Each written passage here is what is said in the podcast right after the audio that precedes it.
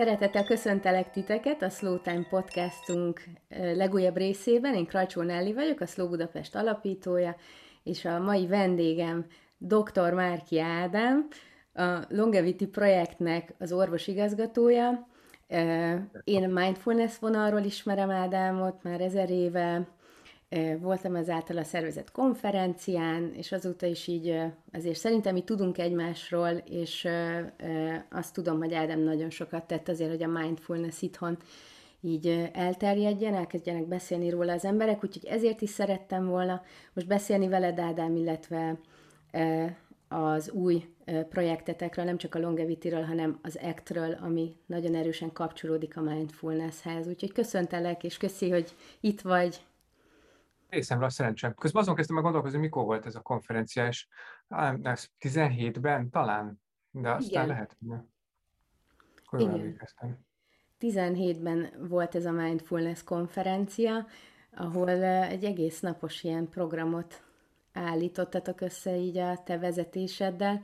Majd erről is beszélgethetünk, de mielőtt még Mindfulness konferenciát szerveztél, nyilván neked is meg kellett így érkezni ebbe a világba, meg valahogyan találkoztál a Mindfulness-szel.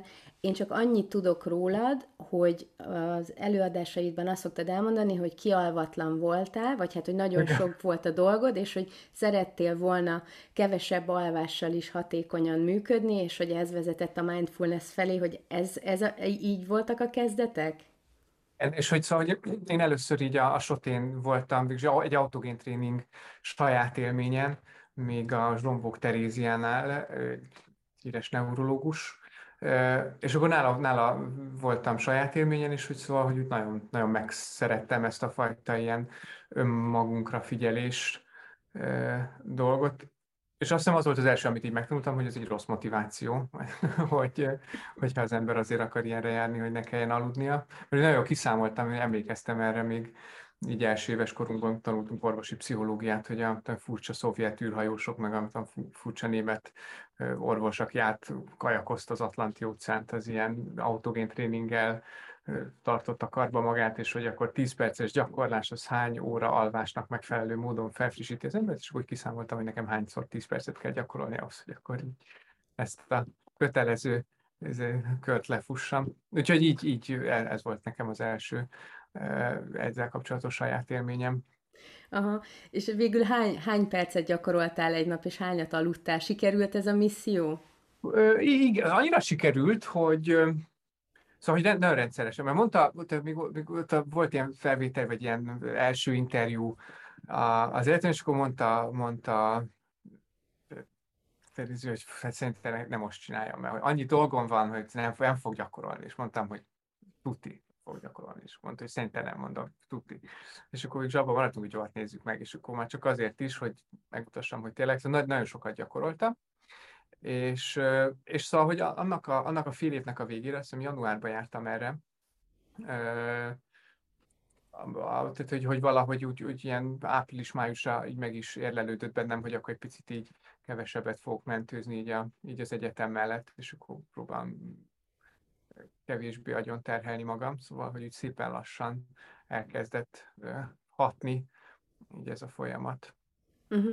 Tehát ez így a hanyadéves voltál, tehát akkor egyetemben kezdődött ez az egyetem. Igen, én hányadéves voltam? Harmadéves voltam, így nagyon sokáig voltam harmadéves, mert igen, szóval nem mindig szerettem orvostanhallgatónak lenni, pedig nagyon sokáig voltam orvostanhallgató, hogy mert még Pécsen voltam először harmadéves, és akkor az ott úgy nagyon nem tetszett, meg nagyon egyedül voltam Pécsen, és akkor át akartam jönni a Sotéra. Meg szóval, hogy ugye amúgy is így nagyon el voltam veszve azzal kapcsolatban, hogy akarok orvos lenni, vagy nem akarok orvos lenni, mert akkor még ENSZ főtitkár akartam lenni egy időben, és egyszerre jártam az orvosira, meg a jogi egyetemre. Ezt egyik se tetszett, és akkor így nem tudtam, hogy most akkor mi legyek, hogy legyek, és akkor gondoltam, hogy akkor megnézem, hogy milyen ez a mentőzés. És akkor elkezdtem mentőzni, akkor amiatt halasztottam egy évet, aztán akkor befejeztem a harmadévnek az első részét Pécsen, akkor aztán fél év passzív év, aztán akkor elkezdtem a Sotén. Szóval, hogy így a Sotén akkor voltam először harmadéves. Ja, aha. Oké. Jó.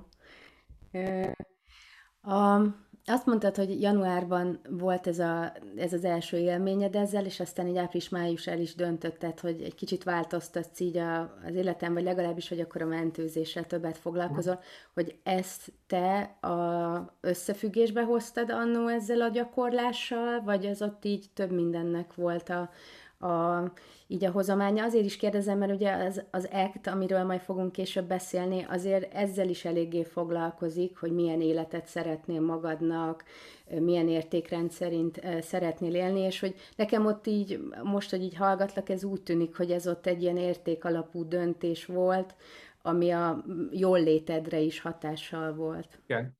Abszolút. Szóval, hogy ez annyira ott nem, tehát hogy emlékszem arra, tehát hogy most így telefonon beszéltem akkor már feleségemmel, hogy akkor lehet, hogy ezt így egy kicsit kevesebbet mentőznék, ott azt hiszem, március 15-es téren sétáltam, és hogy, szóval, hogy egyértelműen szerepe volt ennek a folyamatnak annak, hogy egy picit így szabadabb legyek, vagy hogy ne legyek ennyire leterhelve, de hogy hát ott azért még utána az évek folyamán még nagyon sokszor voltam nagyon leterhelve, ez ilyen visszatérő motívum az életemben, de hogy alapvetően azt gondolom, hogy így nagyon sokat segített, hogy hogyan tudok egy kicsit máshogy hozzáállni így a teljesítményhez, meg akár így a szorongáshoz, feszültséghez, mindenféle nehéz érzésekhez.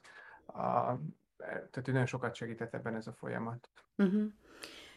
Ugye tényleg alapvetően a mindfulness gyakorlás, tudatos jelenlét gyakorlás, de ugye te az autogén tréninget is hoztad, ez segít abban, hogy a testre jobban figyeljünk, szükségleteinkre jobban figyeljünk, és emellett a mindfulness az abban is segít, hogy ezeket a mintázatokat, az ismétlődéseket észrevegyük, tehát hogy nagyon komoly önismereti jelleggel is bír az, hogy meditálunk, és tök sokat tud segíteni abban, hogy hogyan szervezzük az életünket, hogy neked most mondtad ezt, hogy a túlterheltség az egy ilyen visszatérő dolog, hogy mindenki kap valamit, amivel lehet gyakorolni, meg ami újra és újra feljön, hogy túlterheltség mellett neked a stressz, a szorongás, vagy a feszültség, az milyen kihívásokat hozott, vagy mi az, amit te úgy észrevettél, hogy na, ezzel kapcsolatban lehet, hogy segíthet egy mindfulness meditáció, vagy bármilyen relaxáció?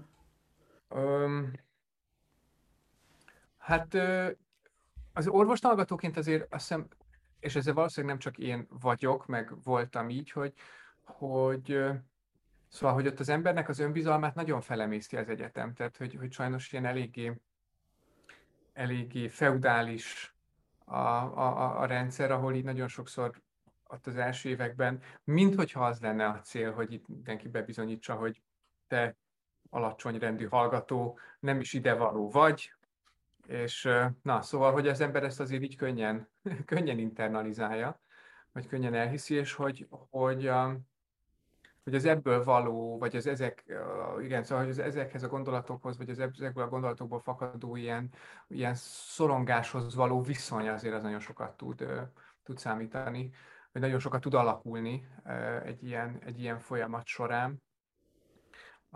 Igen, szóval, hogy nekem azt hiszem ebben nagyon sokat segített, meg tehát, hogy az a tapasztalat, amikor az ember úgy először mélyül el egy ilyen gyakorlás során, vagy kerül át egy picit egy ilyen másabb, vagy fókuszáltabb állapotban, az ilyen nagyon, nagyon meglepően jó. És azt hiszem, hogy ez egy teljesen más tapasztalat, ami azt hiszem megéri azt, hogy abba az irányba tegyünk utána lépéseket, hogy hogy az ne csak egy ilyen napi 5-10 perces, vagy mint egy napi 30 perces tapasztalat legyen, hanem hogy akár így ez az életünknek egy ilyen állandó motívuma, vagy szóval, hogy egy ilyen többé-kevésbé állandó motívuma.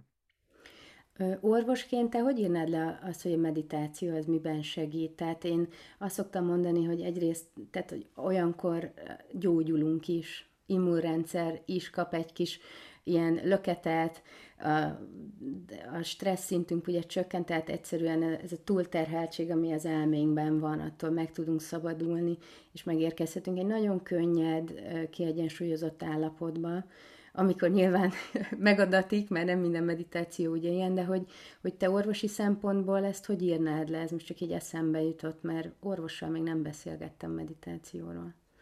Igen, hát egyfelől vannak fiziológiás változások így a gyakorlás közben, és pusztán egyébként az, hogyha ugyanolyan feszültnek érzem magam a gyakorlás elején, mi mondjuk a gyakorlás végén, ennek a feszültségnek a rám gyakorolt hatása az eltérő lehet. Tehát, hogy amikor képes vagyok csak itt távolabbról ránézni erre a feszültségre, attól még egyébként lehet, hogy maga a fiziológiás változás a testemben létrejön. Tehát, hogy ez hogy attól, hogy még feszültséget érzek, akár még ez az úgynevezett ilyen relaxációs válasz is létrejön. Azt hiszem, Benson írta le, hogy van ez a stressz válasz, amikor felmegy a vérnyomás, szűkül a szívfrekvencia variabilitás, ami nő az izomtónus, a relaxációs válasz meg ennek az ellentétese, hogy amikor így mélyül a légzés, csökken a szívfrekvencia, és alapvetően így a paraszimpatikus idegrendszer kerül tónusosabb állapotban, tehát egy ilyen paraszimpatikus aktiváció történik, és nyilván ez a szív- és érrendszerünkre hat, hogy tágulnak az erek, tehát csökken a vérnyomás, abszolút az immunrendszerben is akár, tehát hogy az immunprofil is változhat, hogy olyan sejteket kezd el termelni az immunrendszer, amik ügyesebben tudják legyőzni a különböző kórokozókat, vagy így a saját testnek ezt az úgynevezett ilyen immune surveillance funkcióját ügyesebben tudják ellátni, tehát hogy ügyesebben veszik észre, mint a képződő daganatokat. De orvosként azt is szoktam mondani, hogy olyan szempontból is jó, hogy információt gyűjtünk azzal kapcsolatban, hogy éppen mi van bennünk. De nagyon sokszor én magam is észreveszem azt, hogy így annyira el tud sodorni egy nap, észre se veszem, hogy éppen mi van bennem. És hogy akkor itt megállok, vagy szerencsémre éppen csoportot tartok, és csinálunk valamilyen önreflektív gyakorlatot, és szóval, hogy észreveszem, hogy éhes vagyok, vagy fázol, vagy fáradt vagyok, vagy fáj a vállam, és hogy ezek mind fontos információk azzal kapcsolatban, hogy éppen milyen állapotban van a testünk, és hogyha ezekre oda tudunk figyelni, akkor megtehetjük azokat a lépéseket, amiket a szervezetünk nagyon várna tőlünk. Tehát alapvetően azt hiszem abban segít, hogy ne mi kontrolláljuk azt, hogy éppen mi van bennünk, hanem hogy megengedjük magunknak, vagy megengedjük a testünknek azt, hogy jutassa felénk ezeket az információkat, hogy ez alapján tudjuk megválasztani, hogy akkor mit csinálunk. Most már azért jó pár éve gyakorolod ezt, hogy neked milyen változások voltak, ami így tényleg így kézzelfogható, vagy nagyon látványos. Azt tudom rólad, és ez nem tudom, hogy előtte is így volt-e, hogy nagyon szeretsz teázni, és hogy ezeket hogy a teázás, mint egy ilyen meditatív állapot. Azt már előtte is csináltam. De örülök, hogy ez egy ilyen informális gyakorlásként be tudom tudni. Ja, nagyon-nagyon szeretek teászni, igen. Az így. Hát az a non plus ultra, így a téli reggeleknek, hogy korán kelek, és akkor begyújtok a kandallóba, hogy este megrakom, hogy begyújtok, és akkor nézem a tüzet, és közben teázgatok, szóval, hogy az úgy jó. Amilyen kézzelfogható változás, hát nem is nagyon tudnék azt hiszem. Szóval, hogy messze menően átformálja azért az ember működését. Ez amikor így tudom, hogy mi van bennem, és hogy nem az éppen aktuális érzéseim, meg gondolataim határozzák meg azt, hogy cselekszem, hanem hogy tudatosítom, hogy oké, ez meg ez van bennem, és hogy egyébként hogyan szeretnék szólni, tenni. Tehát, hogy ilyen... Igen, tehát hogy azt nem tudnék egy ilyen konkrét változást így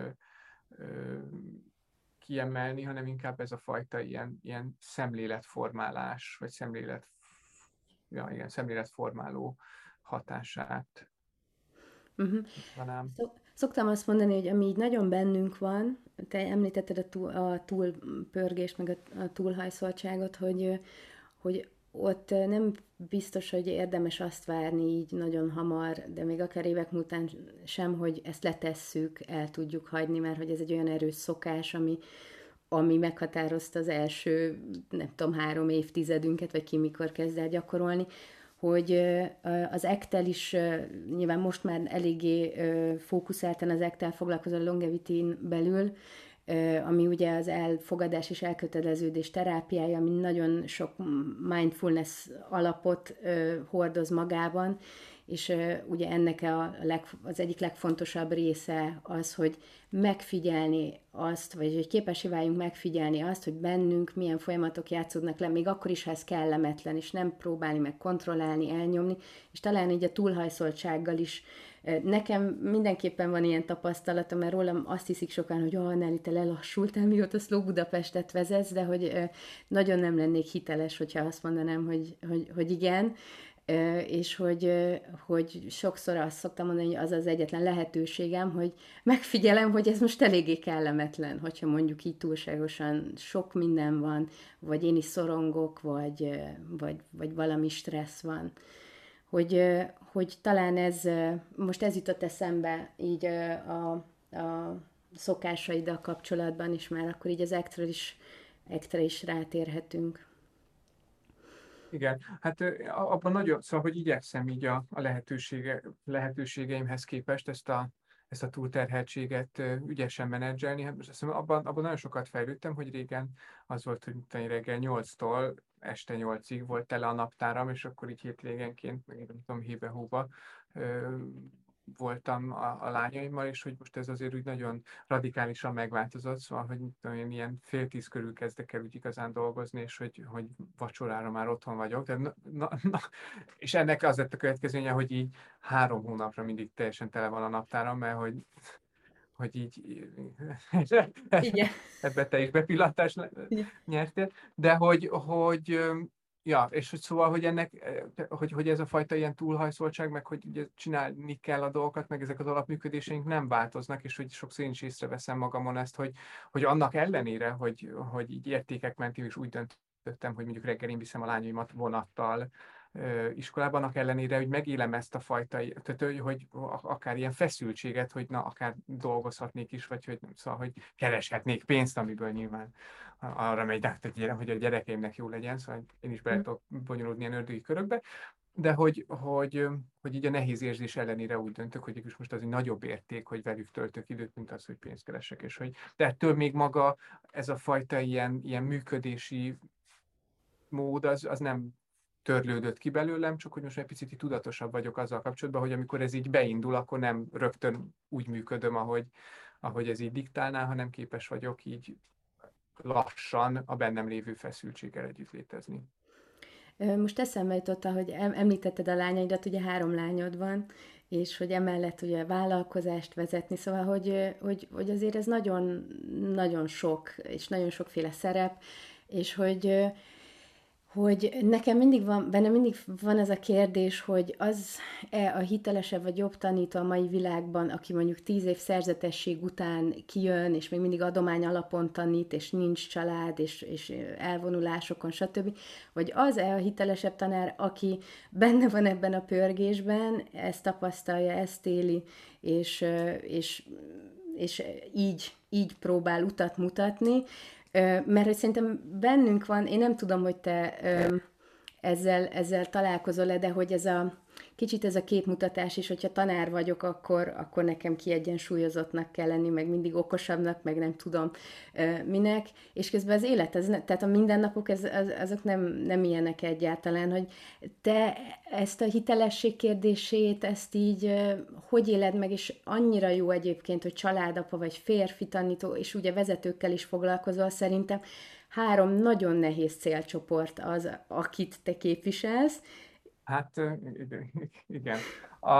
Amit mondtál, ez egy nagy dilemmám nekem is, és ja, én is mindig ezt szoktam gondolni, hogy könnyű annak, aki nyilván nem, mert szóval, hogy annak is megvannak a nehézségei, de hogy amikor így kivonulsz a világból, és nem kell a gyerekédet eltartanod, meg azon gondolkozz, szóval, hogy ott azért úgy könnyebben megjön ez a fajta ilyen mélység. És hogy szóval, hogy valószínűleg annak is van egy nagy ereje, hogyha ő visszajön a világból, és ezt a nagy megtapasztalt mélységet osztja meg hát nyilván annak is megvan a maga értéke, hogy mi halandó emberek itt így ebben küzdünk itt az életben maradásért, így adjuk át, hogy nekünk ez így hogyan működik.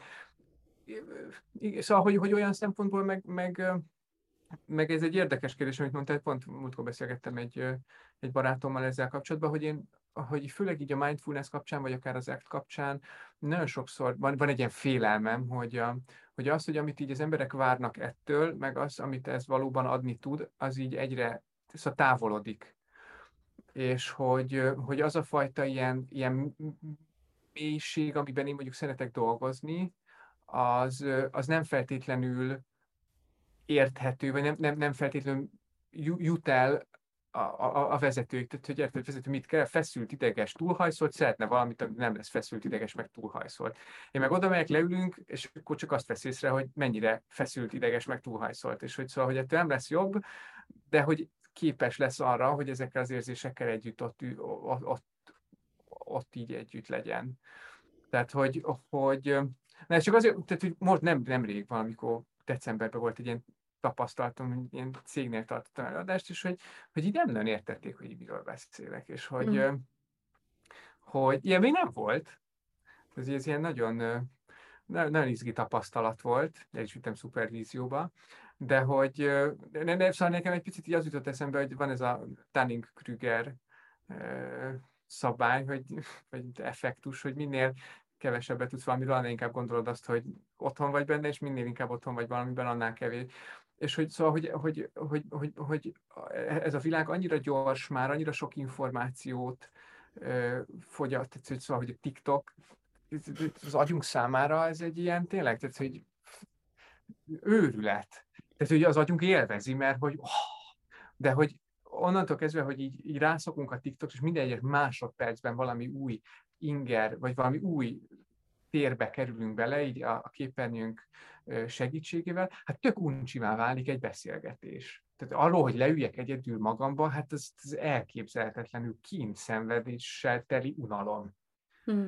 És hát szóval, hogy innentől kezdve ez nehéz, mert hogyha ha meg nem tudok együtt ülni magammal, nem tudok kapcsolódni másokhoz, akkor szóval, hogy akkor igazából nem tudom betölteni azt a belsőt, amire egy emberi lényként igazából vágyakozom. Tehát, hogy ilyen szempontból tök nehéz, hogy én nem is szeretek, hogy nem is hirdetem, szóval nem csak úgy, mint hogyha a mindfulness az így mennyire csökkenteni a stresszet, hanem hogy így a nehézségek megfigyelés és elfogadásán keresztül segít abban, hogy picit több kontroll legyen a magatartásunk fölött, hogy éppen hogyan döntök. De ettől még ugye a nehéz érzéseket, ezeket így nem tudom megspórolni. És szóval, hogy egyre, aztán nem mindig igazolódnak ezek a félelmeim, de hogy ez régóta bennem van, hogy vajon mikor válik ez az olló, ez túlságosan tágá, hogy amikor így nagyon benne vagyunk, szóval, hogy a TikTok ilyen szempontból tényleg nagyon durva, hogy hát evolúciósan, nem tudom, benn voltam a szobában, akkor kimegyek a rétre, bekerülök az erdőbe, kijövök az erdőből, megyek, nem tudom, megyek egy házba, szóval, hogy így szépen lassan változik a környezet. Szóval, hogy most ehhez képest így pöccintek egyet, benne vagyok valamiben, pöccintek még egyet, benne vagyok valami egészen másban, tehát hogy az agyunk számára ez izgalmas, de hogy a világ nem ilyen, meg egy emberi kapcsolat nem ilyen. Mm-hmm. És hogy szóval, hogy hogyan lehet egy ilyen világban a mélységről, a kapcsolódásról, nehéz érzésekkel való, vagy önmagunkkal való együttlétről beszélgetni, az egy izgi kérdés. Nagyon jó, hogy ezt így felhoztad, mert szerintem mindannyian így mindfulness tanárként ezzel találkozunk, tehát amikor ilyen előinterjús beszélgetés van, akkor mindenki az olyan, hogy nagyon rosszul vagyok, szeretnék valamit ebből, hogy ennek vége, szeretnék valami kézzelfoghatót, minden nap alkalmazható dolgot, és ez minden nap alkalmazható, csak ilyenkor mindig el kell mondani, hogy ez nem azt a varázsszert fogom a kezükbe adni, amitől kizárnak mindent, és belül ott így lebegnek valami kis buborékban, és hogy ezt nehéz elfogadni, mert egyre türelmetlenebbek vagyunk. Tehát ez a quick fix, ez a gyors megoldáskeresés, és lehetőleg drasztikus megoldáskeresés az... Hát igen, felsővezetői körökben ugye ez a kokain.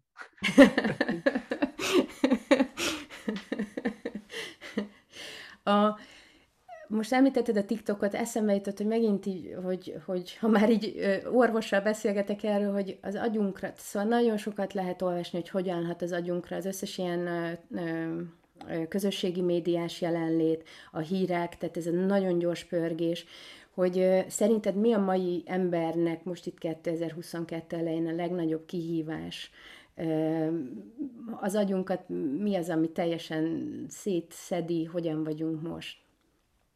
Hát egyrészt nyilván nehezen tudunk már odafigyelni arra, amire szeretnénk, tehát hogy ugye az egyik ilyen legfontosabb ilyen stresszforrás minden élőlény számára ez az információ hiány, és akkor az agyunk hozzászokik ahhoz, hogy ilyen iszonyatosan sok az információ, minden egyes másodpercben milliónyi információhoz férünk hozzá. És amikor egy picit kevesebb információt fogyasztunk, mert nem tudom, éppen vacsorázunk, és nincs nálunk a telefon, és nem szól a tévé, akkor az agyunk számára ez már rögtön információhiány, mert kevesebb, mint amennyit megszokott. Ugye nem normális mennyiségű az információ. És ilyenkor hát bekapcsol bennünk ez a túlélő üzemmód, és feszültséget, szorongást élünk meg, és akkor ilyenkor az ember, hogy csökkentse a feszültségét meg a szorongást, sutyiba így elkezdni. Szóval. És nyilván ez nem segít mondjuk a vacsora, vagy valakivel vacsorázom annak ahhoz való mély kapcsolódásban, de ettől még így működik. Szerintem ami nagyon nehéz, és ez nem feltétlenül az agyunkhoz, inkább a gondolkodásunkhoz kapcsolódik, az az, hogy ugye mi vagyunk az egyetlen élőlény, aki képes arra, hogy történeteket találjon, kis történetekben higgyen. És hogy itt a 21. században főleg ma nem találkozunk a valósággal, tehát hogy nem találkozunk egymás valódi életével, hanem egymás ilyen karikaturizált happy valóságát látjuk. Tehát hogy azt látjuk, hogy minden a különböző social media platform, mindenki nagyon boldog, mindenki nagyon sikeres, mindenki nagyon ügyes, a LinkedIn-en azt látjuk, hogy milyen jó vezető, az Facebookon azt látjuk, hogy mennyit fut, az Instagramon meg, hogy milyen fantasztikus szülő. Mert a leglúzerebb általános iskolás osztálytársadról azt látod, hogy így az élet minden területén nagyon jó. És akkor automatikusan jön a gondolat, hogy veled valami baj van. Szóval nem ott tartok, ahol tartanom kellene. Meg hogy itt a feszültséget, szorongást, vagy éppen valami nehéz érzést élünk meg, akkor automatikusan nem csak ezzel a nehéz érzéssel kell megküzdenünk, hanem azzal is, hogy azt gondoljuk, hogy ez nem normális, mert ugye azt látjuk, hogy mindenki milyen jól van, hogy hát velünk valami baj van. Tehát, hogy alapvetően azt gondolom, hogy ez a fő probléma, hogy itt a 21. században nem a valóság határozza meg a magatartásunkat, hanem a fejünkben lévő történetek. Tehát, hogy ha most így keretezem, mondjuk egy anorexiánál az van, vagy bármilyen evés zavarnál, hogy a fejemben lévő történet az, hogy nem vagyok elég vékony. De ez eszemre a valóság az, hogy olyan rohadt vékony vagyok, hogyha nem eszem 2 napon belül, akkor kórházba kerülök, vagy meghalok. Ha a valóság határozná meg a magatartásomat, akkor egyetlen dolog az lehetne, hogy így eszem. De hogy annyira összeolvadok a történettel, annyira egybeolvadok azzal, hogy nem vagyok elég vékony, hogy nem fogok enni, és hogy ennek lesz a következmény, hogy kórházba kerülök. És hogy mindannyiunknak vannak ilyen történetei, hogy nem ott tartok, ahol kellene, hogy egy ennyi idős embernek nem így kellene éreznie magát, tattarattarattaram. Tehát, hogy azt hiszem ez a nehéz, hogy amit így átélünk, nehéz érzések, nehéz gondolatok, az élet abszolút természetes velejárói, tehát nem csak ezeknek a nehézségétől, vagy az átélésükből fakadó nehézséggel kell megküzdenünk, hanem azért, hogy az átélés miatt szorongunk, vagy szégyeljük magunkat, vagy azt éljük meg, hogy ez így nem normális. És akkor tehát, hogy így ráteszünk a szarra még egy lapáttal. Igen, és ez állandóan elindítja ezt a stresszreakciót, és ez egy ilyen ördögi kör, abszolút. Amit teljesen tudattalanul táplálunk, és pont most olvasom a Judson Brewernek a legújabb könyvét a szorongásról. Nagyon-nagyon hiánypótló, és nagyon ajánlom, és ugye ő mondja, hogy egy idő után eljutsz oda, mert ugye azért van ez a szorongás, aggódás, hogy ugye valami jutalommal jár a végén az, hogy csak kigondolkodtam, vagy valami ilyen megnyugvást ad az, hogy azt hiszem, hogy így megoldom a problémát, hogy állandóan gondolkodok rajta, de hogy egy idő után elmarad a jutalom, és már csak anélkül is beindul a szorongás, hogy egy gondolat megjelene, tehát arra ébredsz így az éjszaka közepén, hogy szorongsz, és olyankor már végképp elveszettnek érezzük magunkat, hogy úristen, én azt hittem, hogy most alszom, és hogy most semmi nem érhet. És ő is egyébként az információs túlterheltségre is vezeti vissza ezt, hogy ráadásul annyi információ van, és én most már rögtön azon a nulladik percben értesülök az ausztrál bozó tüzekről is, meg a Amerikában, hogyha valami zavargások vannak, és hogy ez tényleg azt az érzetet kelti, hogy soha nem tudhatom, hogy igazából mi lesz, hogy mi a megoldás, komplett Wikipédia oldalakat olvasunk el most már arról, hogyha elkezd fájni a fejünk, hogy vajon milyen betegségünk van, tudod, Dr. Google, meg ilyesmi, és hogy... Igen. És hogy ez így egyszerűen nem segít, de közben meg ott van ez a lemaradástól való félelem, hogy de azért jó lenne, ha képben maradnék így a hírekkel, és stb. Tehát, hogy ördögi kör. Hát ez az, ugye tehát, hogy az információ hiánya, bizonytalanság, a kontrollvesztés az feszültséggel, szorongással jár együtt. Ugye, amikor információt fogyasztok, meg olvasok, akkor meg ezzel próbálom igazából a szorongásomat csökkenteni. És alapvetően, tehát, hogy ezzel tudjuk nagyon sokszor ördögi körbe zárni magunkat, mert hogy olyan dolgot csinálunk, ami nem feltétlenül abban segít, hogy mondjuk az életünket megéljük. Tehát egy felsővezető, akivel dolgoztam együtt, idősebb korában lett apuka, és hogy neki mindig azon szorong, hogy fú, hogy idős. Szóval korábban fog meghalni, és akkor így szegény lánya egy apuka nélkül fog felnőni. És hogy amikor így az ismerősi körében meghal valaki, vagy valami halálesetet ápszik, akkor így megnézi, hogy a KSH hogy neki mekkora valószínűséggel lesz ez az adott betegség, és akkor pont azt mondom, hogy beszéltünk, hogy valakit meghalt a szomszédba, mit tudom én, valamilyen rákba, és akkor így hajnali 2-ig így számolgatta ott a KSH beteg statisztikai alapján, hogy neki mekkora valószínűséggel lesz, és amikor megnyugtatóan alacsony számot állt, akkor így lefeküdt aludni. És akkor kérdeztem, hogy de hogy másnap így tudott-e rendesen így kapcsolódni a lánya? Hát nem, mert rohadt fáradt voltam. Szóval, hogy itt jön igazából ez, hogy a mindfulness, vagy akár az elfogadás, elköteleződés terápia, hogy amikor észreveszem magamban ezt a feszültséget, a szorongást, a bizonytalanságtól való félelmemet, vagy ezeket a nyomasztó gondolatok által generált feszültséget, akkor hogyan tudok a feszültséggel együtt úgy dönteni, hogy most nem arra fókuszálok, vagy nem arra, abban az irányba szervezem a magatartásomat, hogy csináljak valamit, aminek pusztán az a szerepe, hogy ezt a rossz érzést csökkentse bennem, hanem hogy hogyan tudok ezekkel a nehéz érzésekkel együtt, így a saját személyesen választott értékeim mentén cselekedni. Tehát, hogy amit hoztunk, ez a túlhajszoltság. Tehát, hogy amikor én így, nem tudom, azt veszem észre, hogy feszült vagyok, mert nem voltam még ma hatékony, akkor az lenne a legegyszerűbb, megkérem a felséget, hogy vidd el a gyerekeket, és akkor én gyorsan tudok e-mailezni. Mert hogy akkor elkezdek e-mailezni, csökken a feszültség, de hogy valószínűleg nem. Tehát, hogy nem ez az, amit most én mint érték szeretnék a magatartásommal képviselni. Tehát, hogy ilyen szempontból az mindfulness, vagy akár így a tudatosságnak az útja, az nem egy könnyű út. Én ezt szoktam mondani, hogy az élet az nehéz, az érték alapú élet meg kifejezetten az. Tehát, hogy...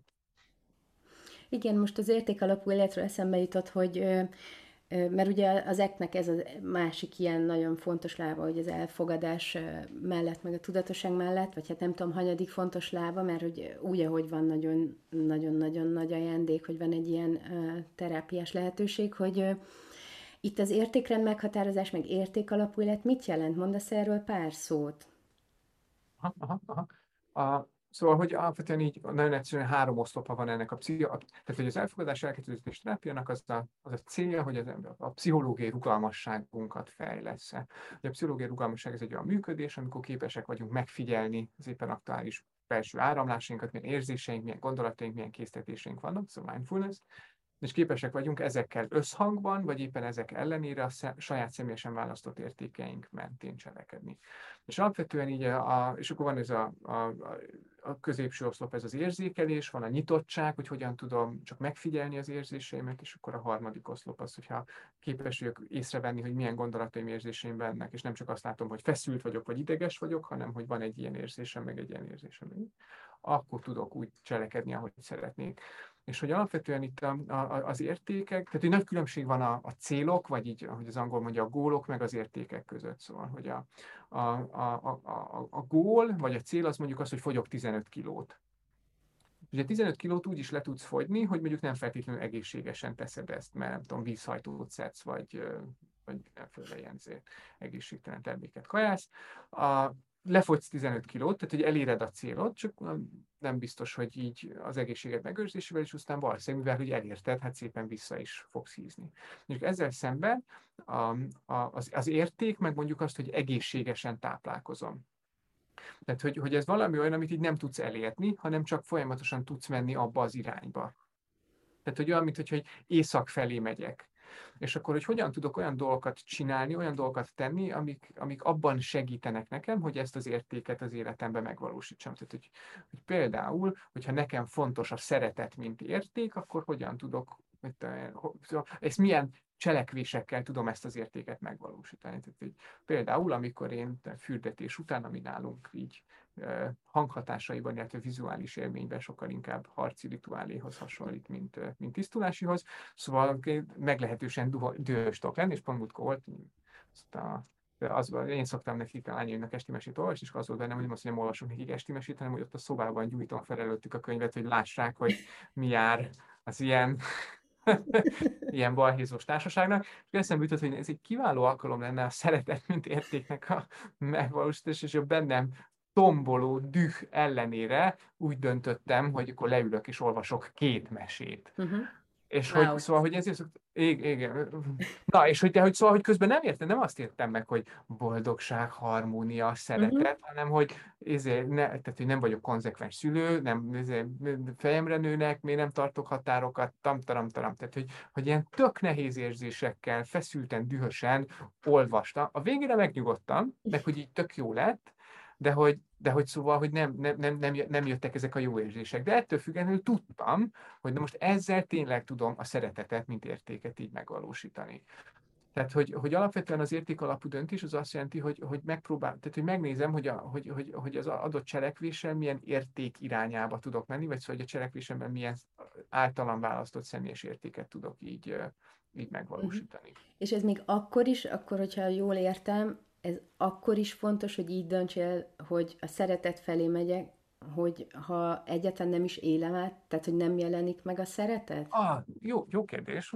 Igen, szóval, hogy szerintem igen. Tehát, hogy nagyon fontos, hogy az érzéseinket tudjuk kontrollálni, vagy a magatartásunkat tudjuk kontrollálni. Tehát, hogy amikor az érzéseinket akarjuk kontrollálni, akkor általában a magatartásunkat áldozzuk fel. Tehát, hogy amikor feszültek vagyunk, és nem szeretnénk feszültek lenni, és csinálunk valamit, hogy ne legyek feszültek, mondjuk iszunk alkoholt. És akkor nem leszünk feszültek.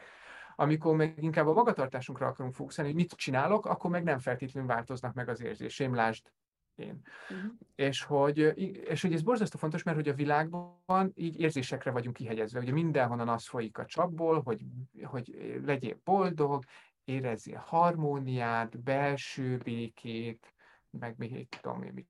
Csodát, meg egyesülést a belső gyermekeddel. És hogy, szóval az tök jó, hogyha ilyeneket tudsz érezni. Tehát, hogy az állat jó. De hogy, szóval, hogy ezeket nem tudod kontrollálni. Illetve mindig van az a szer, amit el lehet szívni, be lehet lőni, és akkor hasonló tapasztalatokat lehet összeszedni, de hogy alapvetően mi a magatartásunkat tudjuk megválasztani. És egyébként, amit kérdeztél, az nagyon sokszor a hála kapcsán szokott előjönni. Ugye van ez a hálanapló. És hogy nagyon sokszor találkozom azzal, hogy amikor az ember hálanaplót kezd el írni, akkor az jön, hogy basszus, én olyan hálátlan vagyok. Hát még felírom, hogy ez is van, meg ez is van, de nem érzek hálát. Hogy lehetek ilyen hálátlan? És hogy szóval, hogy hálát adni, meg hálát érezni, az 2 külön dolog. Tehát attól én még a hálát, mint értéket kifejezem azzal, hogy hálát adok, hogy most érzek-e hálaérzést, vagy nem, hát az éppen mit dob a gép. Tehát, hogy az, hogy milyen érzéseim vannak, az egy ilyen óriási nagy komplex rendszernek az éppen aktuális hatása. Tehát, hogy mit olvastam reggel, milyen emberekkel találkoztam, milyen az időjárás, nem tudom mi, áramlik a csí a szervezetembe, vagy pang, mit szól, milyen volt a gyerekkorom, tehát, hogy nagyon sok minden határozza meg azt, hogy éppen aktuálisan hogyan érezzük magunkat. Tehát, és ez szerintem egy picit ilyen gonosz kapitalizmusnak a ármánya, mert hogy azt mondja, hogy ha ezt megveszed, akkor boldog leszel. És nyilván leszel boldog, és aztán veszek még valamit, hogy majd hátha akkor. Tehát, hogy ilyen érzéseket kergetünk, amiket nem tudunk kontrollálni, ahelyett, hogy a magatartásunkra fókuszálnánk. És hogy ez egy borzasztó fontos különbség. És amikor jön valaki, hogy én hálátlannak érzem magam, és egyáltalán nem tudok ehhez az egész feladathoz így kapcsolódni, inkább feladat, mint gyakorlat, nem látom, hogy miért csinálom, stb. Tudom, hogy oké, hogy értékalapú, stb., de hogy akkor mit mondasz nekik, hogy majd jön ez? Mert hogy mi tanítjuk, tehát az érzelmekkel úgy foglalkozik a mindfulness, hogy felidézünk gondolatokon keresztül mondjuk hálás emlékeket, vagy gondolatokat, hogy miért adhatunk hálát. Ez meghozza az érzést, de úgy fog ez a mag, ez kicsírázni és elkezdeni növekedni, hogyha testi érzetet is rendelünk hozzá, tehát, hogy azonnal levisszük a figyelmet a testbe, hogy a hála érzése az mondjuk egy kellemes meleg érzés, vagy egy könnyed érzés. Az öröm az ilyen bugyborékoló, pezsgő érzés. És hogy itt te mit tudsz mondani, mert ez most nekem is kihívás lenne, hogy írok hálanaplót, és egyáltalán nem érzem a hálát. Én azért szoktam kérdezni, hogy a bátorság az tett vagy érzés.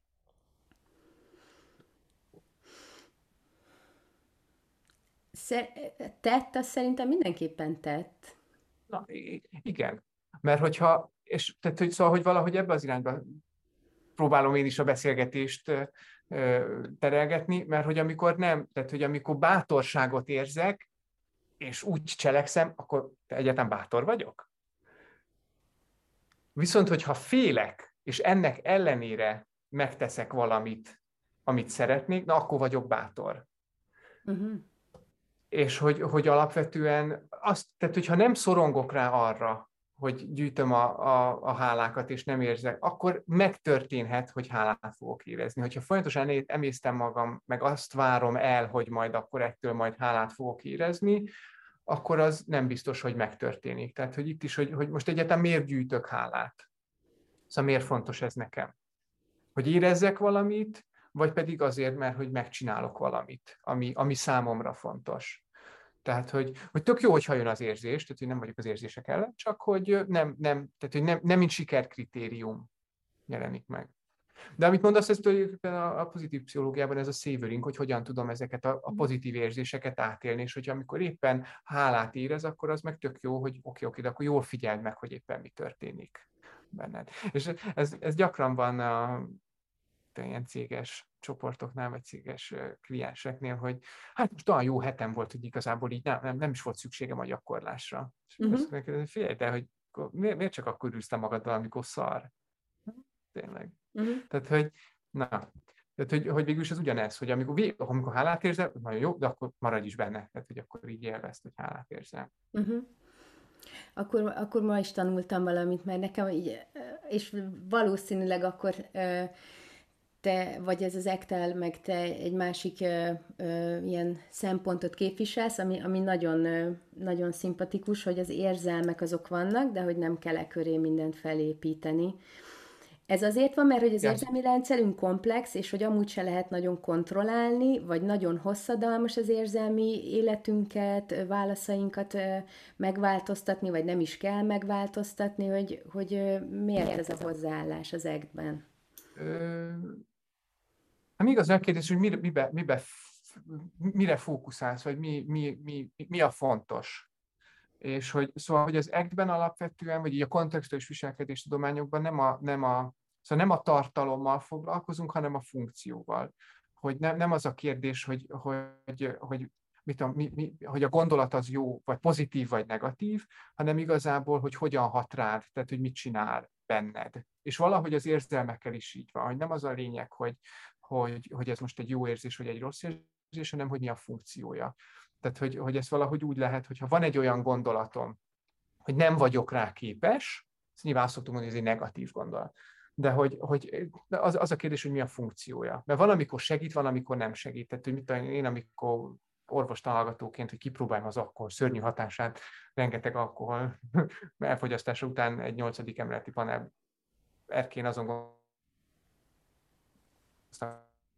hogy vajon túl kell repülni, és jött a gondolat, hogy nem vagyok rá képes, érted, ott ez így segített.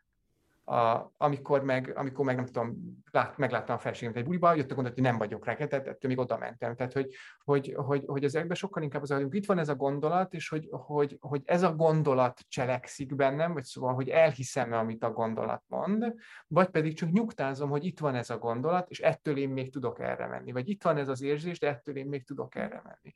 És tehát, hogy mert akár a pozitív érzések is lehetnek veszélyesek ilyen szempontból, tehát hogy dolgoztam ilyen tőzsdeügynökökkel, és ők például sokkal jobban félnek a pozitív érzésektől, mert akkor ilyen jó hangulatban vannak, és könnyen bevásárolnak olyanból, amit utána szívás van. Tehát, hogy ők meg rettegtek, amikor jól vannak. Ez is egy furcsa munka. Uh-huh. De hogy, és akkor ott is az a lényeg, hogy akkor megváltoztassuk ezt a jó érzést rosszra, hanem, hogy oké, itt van, de hogy ne az legyen a funkciója, hogy ettől az érzést átitatottan működöm, hanem hogy oké, itt van, ennek az érzésnek az, hogy nyugtázom, hogy itt van, és ettől függetlenül cselekszem. Tehát, hogy alapvetően ugye ez egy viselkedés tudomány, tehát, hogy a viselkedés változtatásra, magatartásra fókuszál. És hogy az érzése, szóval, hogy azt hiszem inkább úgy van, hogy a klasszikus orvostudományban is inkább abban vagyunk, hogy kontrolláljuk az érzést, tehát, hogy csökkentsük a feszültséget, hogy azt csinálhassuk, amit akarunk. Tehát, hogy vegyük be az antidepresszást, hogy a beteg felkeljen,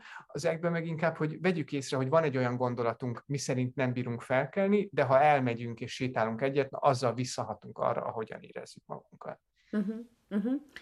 Azt szeretném még kérdezni, hogy most már említettél sok felsővezető, tőzsdeügynököket, stb., hogy hogyan tudod ezeket bevinni a cégbe, és most ugye az is már feljött, hogy azért decemberben volt egy előadás, amikor úgy érezted, hogy így nem is értik, hogy miről beszélsz, tehát hogy azért van ennek kihívása, és gondolom azért, és nem csak a vezetőkre vagyok kíváncsi, meg arra, hogy nekik mi a legnagyobb stresszük, hanem a férfi társadalomra is, mert én úgy gondolom, hogy te valószínűleg sokkal több férfit tanítasz, mint mondjuk én női tanítóként, és hogy ez is érdekelne egyrészt, hogy a vezetőknek mik a legnagyobb ilyen ellenállásaik, vagy így elképzeléseik, hogy ez miért nem jó, vagy ilyen, hogy így idegenkednek tőle, és hogy miket kell ott neked átlépni, illetve férfiak körében látsz-e mondjuk különbséget, hogy hogyan viszonyulnak így a befele figyelés, a mindfulness felé. Aztán lehet, hogy nincs különbség, de úgy érdekelne a te tapasztalatod. Én mindig ilyen sétapartnernek hívom inkább magam, mert nem szeretek sétálni, és általában mindig így, vagy tényleg mindig sétálunk, tehát az alkalmaink ilyen sétálásról szólnak, vagy pedig az első alkalommal mindig sétálunk. Általában engem inkább csak, tehát hogy nem tudom, ajánlás alapján jönnek hozzám inkább így egyéniben. Most ez a céges, ez pont az volt, hogy így szerettek volna mindfulness traininget, jöttem, és akkor így, szóval, hogy ők csak kíváncsi voltak, hogy így ez mi, és akkor nyugtázták, hogy nekik ez így megy. És az, aki engem megkeres, neki általában már van valami olyan ügye, hogy valami úgy nem volt jó, vagy nem működik, vagy nem sikerült zöldlágra vergődnie. És hogy szóval nagyon-nagyon nyitottan állnak ehhez az egészhez. De azt hiszem, hogy sokat tud ez segíteni. Tehát, hogy például nagyon gyakori, hogy férfiak körében is, hogy nem az van, hogy hozunk értékalapú döntéseket, és aztán megveregetjük a saját válunkat, hogy milyen értékek mentén éljük az életünket, hanem hozunk egy fontos, nehéz értékalapú döntést, és utána okoljuk magunkat, hogy milyen rosszul érezzük magunkat. Tehát például vezető apukák otthon maradnak a hétvégén a családdal, vagy a gyerekkel, mert hogy ez nekik ott fontos. És akkor jönne, hogy fú, hát ugye egyébként milyen szörnyű apa vagyok, meg feszült vagyok egész szombaton, és hogy ez így kiül az arcomra, mert nincs is kedvem otthon lenni, milyen gáz vagyok, hogy inkább máshol lenni. Szóval, de is otthon vagy, nem? Hát igen, hát mondom, hát jó. Szóval, hogy valahogy ez a pszichoedukációs rész ez nagyon sokat tud segíteni abban, hogy amikor így előjön bennünk egy nehéz érzés, egy nehéz gondolat, akkor ne az legyen, hogy így okoljuk magunkat azért, hogy milyen szörnyű szülők vagyunk, hogy nehéz, de nincs is kedvünk otthon lenni, hanem hogy tudatosítjuk, hogy tulajdonképpen annak az értékalapú döntésnek, hogy nem a barátaimmal focizom, hanem otthon vagyok a gyerekeimmel, ennek ez az ára, hogy most ilyen nehéz érzésekkel vagyok együtt. És amikor ezekhez képest egy picit szabadabban tudok viszonyulni, akkor alapvetően az nagyon sokat tud segíteni. És hogy, hát sok ilyen, tehát ez a munka-magánélet egyensúly, ez ilyen klasszik ez, hogy ott ez a stressz csökkentés ilyen szempontból, ez nem biztos, hogy, vagy szóval, hogy amit így egy átlagember ért a stressz csökkentésből, vagy gondol a stressz csökkentésről, az ott nem feltétlenül segít, mert hogyha ott vagyok, hogy most ma korábban kell hazamennem a munkahelyemről, mert a családomnak szükségem van rá, akkor bűntudatom lesz, lelkiismeretfurdalásom lesz, hogy cserbehagyom a kollégáimat, lesz egy csomó gondolatom, hogy fú, mi van, ha kiderül a főnök előtt, tattarattara. Szóval, hogy inkább maradok ott. Tehát, hogyha hazamegyek, akkor is feszült leszek, és hogyha meg mondjuk úgy döntök, hogy most kivételesen, nem tudom én, tovább maradok a munkahelyen, és nem megyek haza, mert most tényleg fontos a csapatomnak, akkor meg lelkiismeretfurdalásom lesz, hogy szarapa vagyok, meg cserbehagyom a családot, meg hogy ezért nem töltök velük elég időt. Tehát, hogy bárhogyan döntök, igazából nehéz érzésekkel leszek együtt. És ezért is nagyon fontos, hogy ne a nehéz érzések elkerülése határozza meg a magatartásunkat, hanem hogy képesek legyünk arra, hogy oké, itt van bennem ez az érzés, ezt szeretném csinálni, és akkor ha erre megyek, akkor ennek az érzésnek, vagy ennek a döntésnek alapvetően ez a nehéz érzés az ára. Tehát, hogy amikor úgy döntök, hogy ma korábban hazamegyek, mert a családomnak szükségem van rá, akkor valószínűleg a bűntudatommal, meg a lelkiismeretfurdalással fogok hazamenni. És hogy alapvetően szerintem ebben nagyon, tehát hogy ugyanúgy lelkiismeretfurdalást, meg bűntudatot élek át, de az egyik esetben azt gondolom, hogy bűnös vagyok, vagy szóval cserbe hagytam a kollégáimat, a másiknál meg azt mondom, hogy észrevettem, hogy van egy olyan gondolatom, miszerint cserbe hagytam a kollégáimat. Tehát, hogy ugyanaz az érzés, de teljesen más, hogy viszonyulok hozzá. Az jutott eszembe, hogy ugye mindfulness használnak a függőségekről való leszokáshoz, és hogy ott is ugyanez van meg, hogy egy kicsit így, tehát, hogy fontos az, hogy megismerjük azt, hogy mivel jár az, hogyha mondjuk nem gyújtok rá, mert éppen leszokásban vagyok, és itt is fontos az, hogy legyen ez egy ismerős állapot, hogy ismerős ez, hogy elkezd mondjuk egy kicsit így remegni a mellkasom, vagy elkezd izzadni a tenyerem, vagy elkezdek bűntudatos gondolatokat gyártani magamnak, de hogy ez oké, ez a régi lemez, ismerem, és hogy ezzel együtt én attól függetlenül otthon tudok lenni, vagy meg tudom hozni ezt a döntést. Igen. Na, pont ez, hogy Jézusom útva itt vannak ezek az érzések, hogyha nem kontrollálom ezt a vágyamat, akkor végem van, és akkor igazából hogy tudom ezt a sóvárgást csökkenteni, ha rágyújtok. Érted? Szóval, hogy a sóvárgás csökkent, az érzést kontrolláltam, de a magatartásom az elúszott. Ha meg úgy döntök, hogy nem gyújtok rá, ott marad a sóvárgás. Oké. Mindenkinek nagyon teljes szívből ajánlom azt, hogy foglalkozzon a nehéz érzéseivel, nehéz érzelmeivel, ezekkel a belső feszültségekkel, és erre a mindfulness és az ACT-nek a módszere egy nagyon-nagyon jó lehetőség.